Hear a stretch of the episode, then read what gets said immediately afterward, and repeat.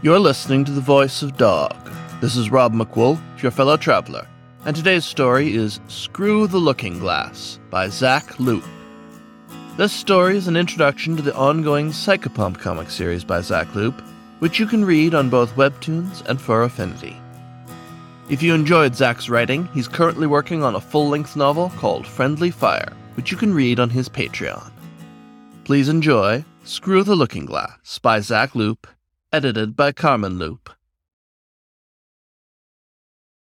It was 8 a.m.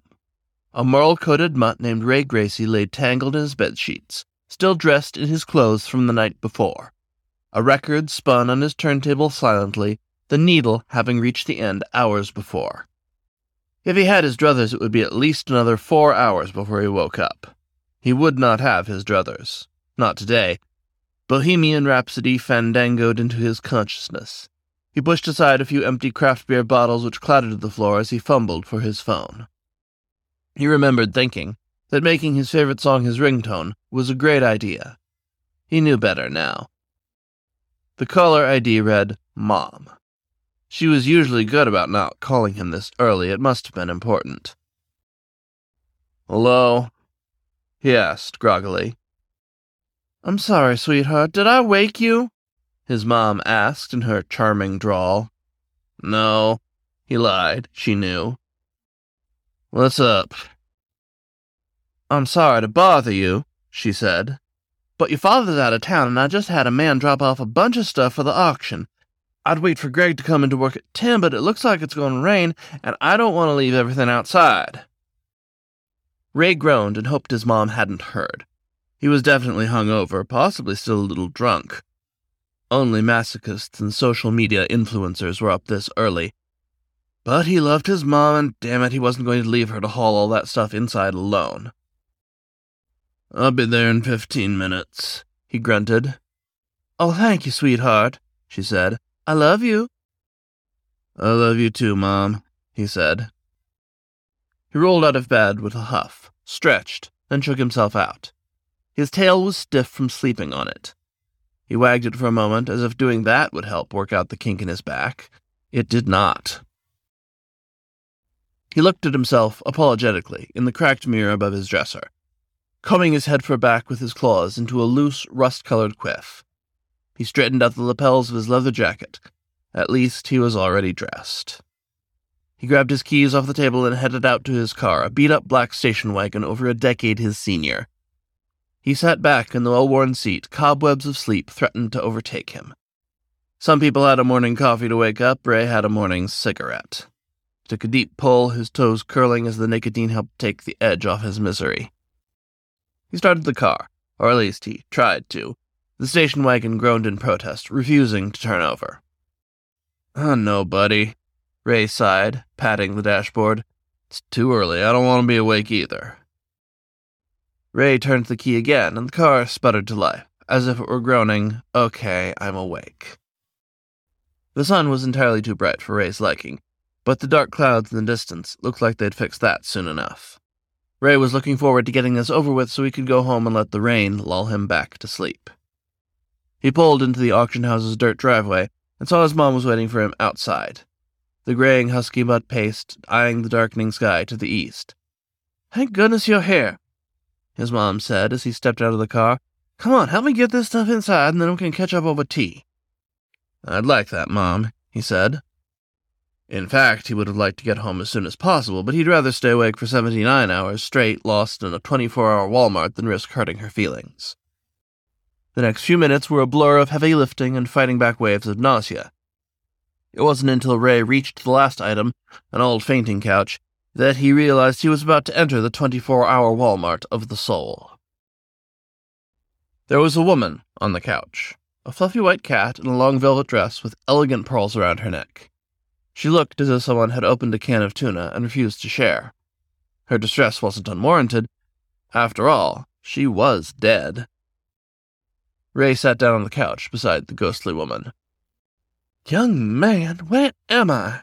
she asked. I lay down to take my second midday nap, and then. then I woke up here. You're at Grayson's son's auction house, Ray said.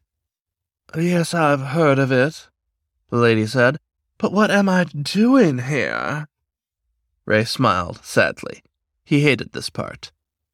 You, uh, you didn't wake up from that nap, he said. I'm sorry, ma'am. Oh, the woman said, studying the ground. Oh. What happens now? Well, I don't really know, Ray admitted. From what I gather, you can choose a place to haunt if that's what you'd like, or you can move on. Move on? The woman asked in a tiny voice. Yes, into the light, or the great beyond, or whatever you want to call it, Ray said. Oh my, the woman said. What happens then? I've never been, Ray said. I've never known anyone who came back.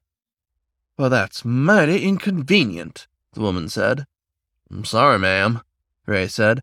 Stop calling me ma'am, the woman said. My name's Doris. All right, Doris, Ray said. Is there anything I can do for you? Most people can't see ghosts. Well, if I'm here, I suppose it means my good for nothing son William is selling all my stuff, Doris said, her white fur bristling. So there is one thing you can do for me. Take these, she said, clasping at the pearls on her neck, except as she did, they melted away into nothingness.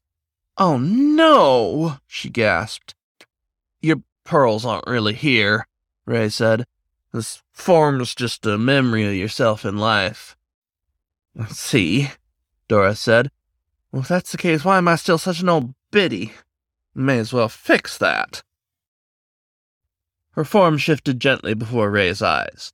She seemed to become fuzzy, like an image playing through a staticky television before settling on a version of herself that looked to be about twenty years old, wearing a cocktail dress and a bow in her curled head fur. That's better, she said. I do believe I could get used to this being dead nonsense.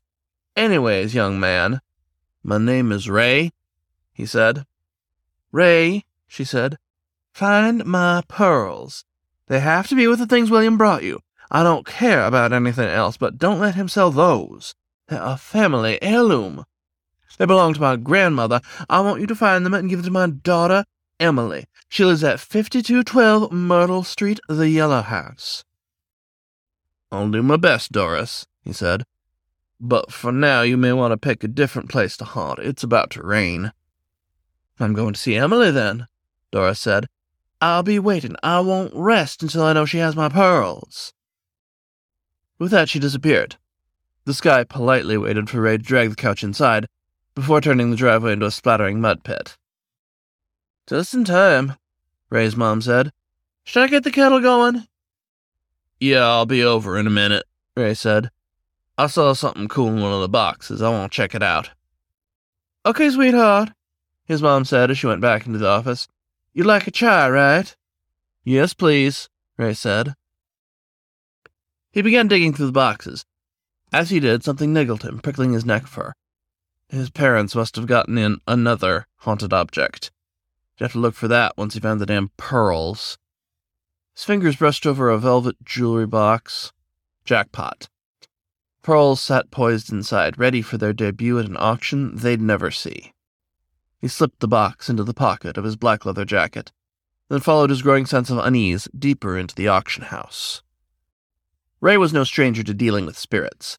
He'd been able to see them his whole life. The only thing that had changed as he'd grown up was that he'd learned not to mention it to folks any more lest they'd think he was crazy.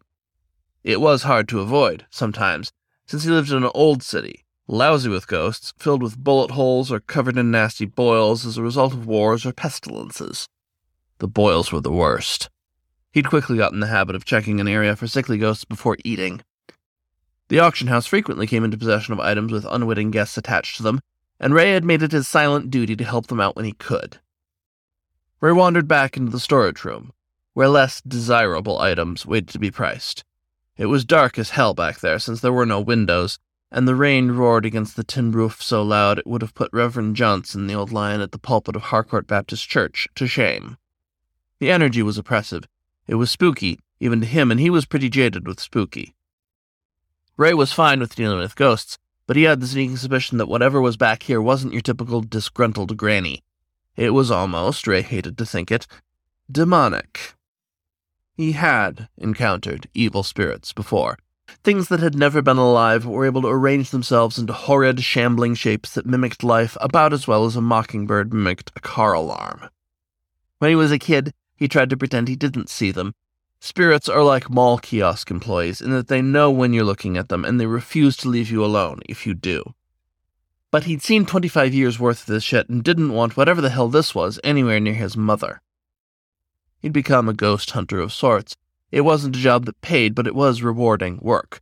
Between shifts at the local record shop, he found himself drawn around the town wherever there was spiritual trouble. Most of the time, he just helped spirits move on. Occasionally, he'd find a cursed object and have to cleanse and bury it where no one would ever find it. Downtown, he'd been panhandled by more spectral hobos than living ones. He found what he was looking for a mirror.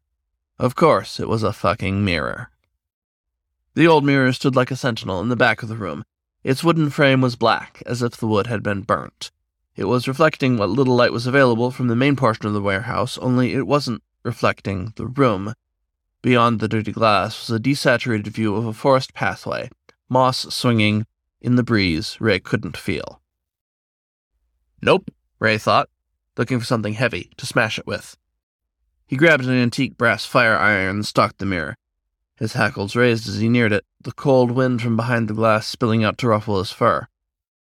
He lifted the iron, preparing to strike. A black blur bolted through the trees and launched at him, claws digging into his arm and forcing him to drop the iron, which clattered on the concrete floor. The hand knew what it wanted. It slipped into his coat pocket, snatched the velvet box, and retreated back into the forest in the mirror. It was gone. And so, Ray realized, were the pearls. Ray swore. He took a deep breath, trying to figure out how exactly he was supposed to climb inside of a mirror. Ray, baby, his mother called. Tea's ready. It would have to wait. He hurried over to the office, still conspicuously bristled. Are you okay, dear? His mom asked. I'm fine, he insisted, sitting down in the chair opposite hers. Just tired. I'm sorry I woke you up she said with a wink as she slid his mug across the desk toward him. I know you're busy these days. It's all right, Mom, he said, a bit embarrassed to know she'd seen through his little white lie. Really, but hey, can I ask you a favor in return for the help? Of course, she said. What do you need, dear? Can I have that old mirror in the back room? he asked. I uh, need a new one for my room. Mine's busted.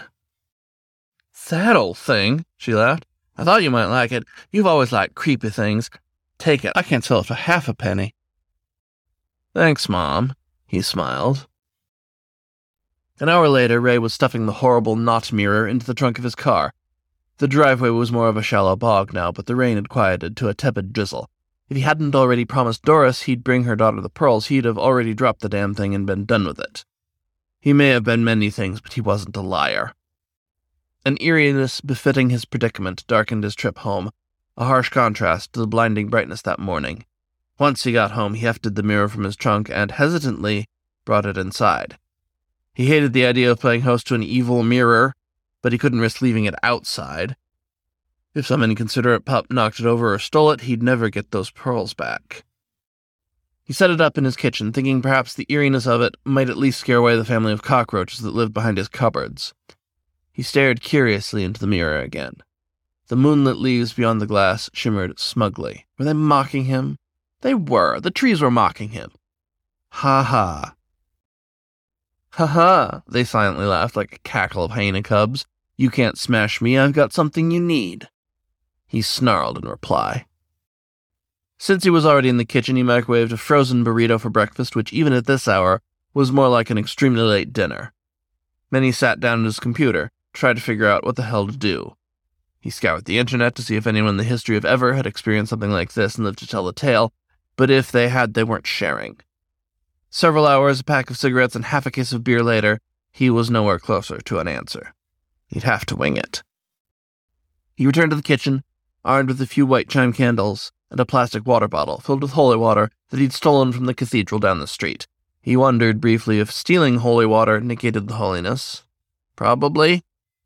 Better than nothing, though. First, he tried casually strolling right into the mirror, but all he'd gotten was a painful bump on the snout. Then he doused it in holy water, which netted him a damp mirror.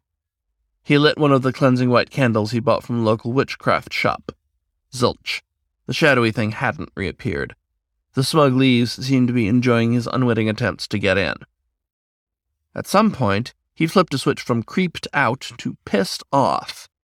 It was noon now, and he needed a nap. The mirror would still be there when he woke up, probably.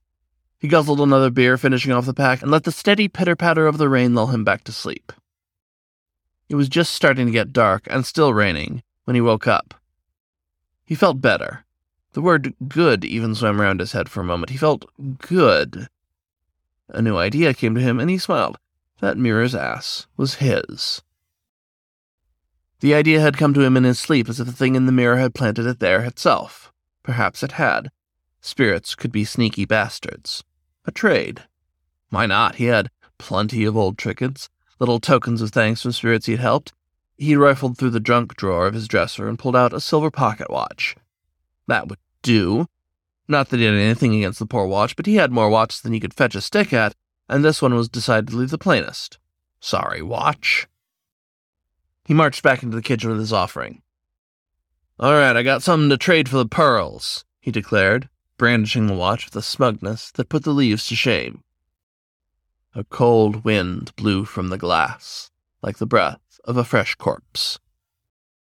Taking that as a kind of disgusting welcome, he approached the glass. Nothing happened. He proffered the watch, and his hand phased right through the glass and into the chilly night beyond it. He retracted it quickly. It was getting darker inside the mirror world. If he was going in, he wasn't going in without a light. He grabbed a flashlight from the cabinet above his sink. He lit a cigarette and took a deep, slow drag, which he tried not to think about as his last. Then he clicked on the flashlight and stepped through the mirror. It felt almost like jumping into cold water, but he could still breathe on the other side. The woods surrounded him. Cicadas sang in the trees, screaming despite the unseasonable cold. The scent of rotting oak made him crinkle his sensitive nose. Panic took him as he registered what he'd done. He looked behind him and saw his kitchen reflected back at him from a mirror that looked exactly like the one he'd gone through. Took another drag of his cigarette and anchored to the real world, or his world at least. He began to walk. Hopefully the mirror would still be there when he needed to get the hell out of here. The leaves crunched beneath his paws as he followed the path through the trees. Giant oak trees created an archway around him that should have been beautiful, but words like beauty hadn't followed him into this world. Moss dripped down to the branches like flesh slipping from a rotting corpse. It grew steadily darker and darker as he walked until his flashlight just barely illuminated the skeletal branches which reached for him. Finally, he came to a clearing. His flashlight illuminated what might have once been a beautiful mansion, but beauty, having ditched this world long ago, was now a burnt out shell. The wood was charcoal black, just like the mirror. As he approached the old house, every fur on his body stood on end. He really, really didn't want to go in there, but the thief hadn't made another appearance. The steps creaked under Paul, and he was passingly surprised that they didn't crumble beneath him.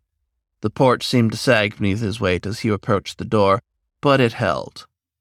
The door swung open as if beckoning him inside. Guess I'll let myself in. Ray laughed nervously. He dropped the butt of his cigarette, nearly stomped out the smoldering cherry, then realized the damage had already been done. There was nothing left to burn here. The floor of the parlor was absolutely littered with dusty treasures unmarred by flames. Clearly, the shadowy thing hadn't started collecting stuff until after the house had burned down. Now all he had to do was find the thief and make the trade. I brought something to trade, Ray said, not in the mood for screwing around. He let the watch swing out on its chain. Give me the pearls. He felt the ground shift beneath him, and a moment later the thing was before him. He'd seen a lot of shit, but he still wasn't really prepared for that. The inside of the house was dark. This thing was darker. Just a smooth expanse of void black skin shrink wrapped around a too skinny form. Its face was almost canine, but its teeth were far too large and far too sharp. It didn't have any eyes, but Ray knew it could see. Massive horns spiraled out of its skull. It was twice his height, even hunched over as it was, and its cloven feet were bigger than Ray's head. The pearls draped over its claws like a fancy Christmas garland on the world's ugliest tree. Here, Ray said, holding out the watch. Its enormous gnarled claw grasped the watch surprisingly gently. It gave a horrible screech, dropping the watch as its skin bubbled and steamed. The pearls dropped from its claws along with some of what looked like oil but was almost definitely flesh. Ah, damn, thought Ray. Should have known this thing would be allergic to silver. In Ray's defense, most spirits loved silver. Evil spirits were a different kettle of fish chips altogether. He cursed. Sorry, man, I didn't realize. The beast gave him a seethingly malicious look. It definitely didn't have eyes, but that made the fact that it was looking at him so much worse. I'm just gonna take these, Ray said. He dove to the floor to grab the pearls. As he did, the flashlight slipped free of his grasp and clattered somewhere off to the side. It illuminated the room just enough for him to grasp the pearls, and then for him to roll out of the way just before one of the beast's massive hooves came down where his head had been a moment before. He scrambled back to his feet and ran out of the mansion. The charcoal steps gave way under him as he fled, sending him tumbling into the grass. He'd lost the pearls in the fall. He ignored the pain in the knee he landed on and clawed desperately at the ground, looking for the necklace. Behind him, the bee shrieked again. The wood groaned audibly beneath its weight as it climbed out onto the porch. There was a crack like thunder as the wood presumably gave out beneath it. Ray wasn't about to look back. Ray's fingers finally curled around the pearls He clambered to his feet, and booked it for the woods. Behind him, the thing let out what sounded like a frustrated yell. The sound of wood cracking like broken bones signaled its escape. The beast surely knew he would head back for the mirror, and since it had no eyes, it likely didn't mind the dark. Ray was at quite the disadvantage. Without his flashlight, Ray could hardly see. It was only marginally brighter outside the house, in that he could tell the dark blobs around him were trees. After running blindly for a few moments, he realized he'd been screaming nonstop for God knows how long. He decided quiet was more prudent and instead swore quietly as he ran through the dark woods. Suddenly his leg caught on an outstretched root, and he tumbled to the ground. The smug trees were having one last laugh at his expense. Pain radiated through his skull as his snout smashed into the dirt. He tasted blood in his throat as he slipped around to the dead leaves for a moment, struggling to gain enough traction to right himself. He felt the cold breath of the beast ruffling his neck fur. That was enough motivation for his legs to launch him upwards, gravity be damned. The thing's claws dragged against the back of his coat, missing his fur by atoms. He felt blood running down his lips from his nose, staining his favorite band shirt. More of it pooled in his throat. His lungs protested as he took breath after breath of cool, musty air, begging for a rest and a hit of nicotine instead. His legs betrayed him, and he began to slow down. He wasn't going to make it. Then Ray caught sight of the soft glint of light in the distance. It was the dingy yellow light of his disgusting roach infested kitchen. The sight of home motivated his legs enough to carry him forward despite his overwhelming urge to throw up and then pass out in the weeds. He prayed to whatever God was listening, he learned by now there had to be more than one, that the mirror portal back home was still open. He leapt towards the mirror. Suddenly he was skidding across stained laminate. He slammed hard into the tackily papered wall and sent a few boxes of cereal tumbling off the shelf. Thank you, he shouted to whoever had helped him. He'd have to burn some incense for them or something. Gods like that, he'd heard. Not yet, though. First, the mirror had to die. Ray kicked open his flimsy porch door. As he turned back toward the kitchen, he saw a clawed black hand reaching out of the glass. With a speed he was surprised his tired body could achieve, Ray grabbed the mirror by its frame and hurled it outside. The glass shattered on the concrete driveway. He heard the beastly shriek. The mirror's frame vibrated as its inhabitant struggled to escape the closing portal to its world. Ray snatched a perfectly good bottle of vodka from his kitchen, dumped the full bottle onto the charred wooden frame. He ran back inside again and grabbed the nearest piece of paper, which happened to be a crumpled flyer for his friend's band's latest show. He pulled out his lighter and lit up the flyer. Little tendrils of darkness began to creep up from around the frame, whipping around as if blindly grasping for him as he approached the mirror one last time. Fuck off, he said, dropping the flaming flyer onto the mirror. The fire spread quickly. The beast screeched so loudly that Ray was sure his neighbors would be calling the police to check on him. Then, slowly, the sound faded away into nothingness. Ray sat on the porch, smoking a well earned cigarette, as he watched the frame burn down to ash.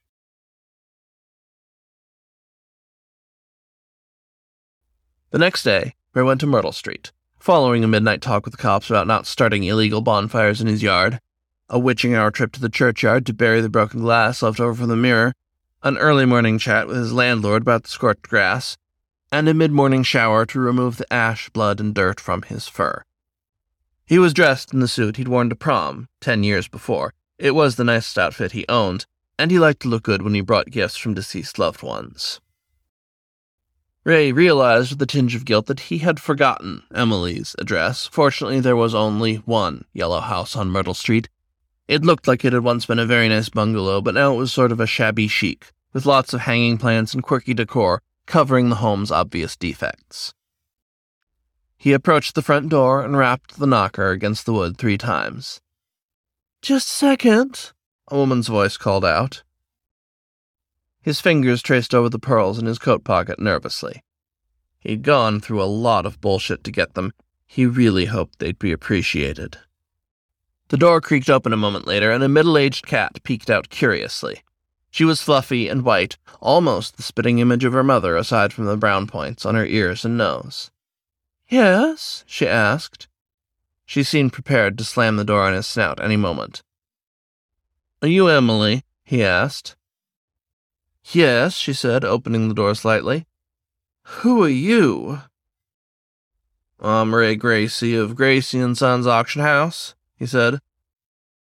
Your brother William recently brought us some of your mother's personal effects, but it came to my attention she wanted you to have these. He pulled the pearls out of his coat pocket and held them out to her. Oh! Emily gasped, her paws covering her mouth. Mother's pearls? Where? How? As she opened the door wider, Ray noticed Doris lingering behind her, literally glowing with happiness. Emily reached out and gently took the pearls into her paws, holding them as if they were a holy artifact. She hugged them to her chest and began to cry. Tell her I love her very much, Doris said, and I'm proud of her. That she loved you very much, Ray said.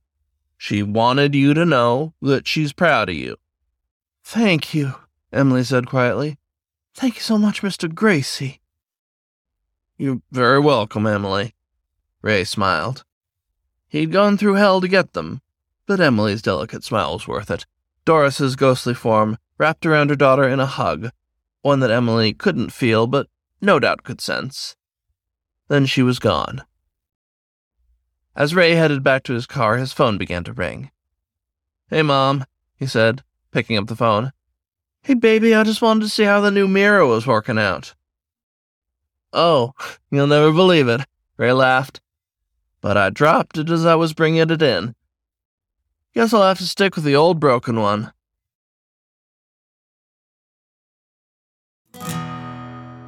This was Screw the Looking Glass by Zack Loup, read for you by Rob MacWolf, your fellow traveler. You can find more stories on the web at thevoice.dog and find the show wherever you get your podcasts. Thank you for listening to The Voice of Dog.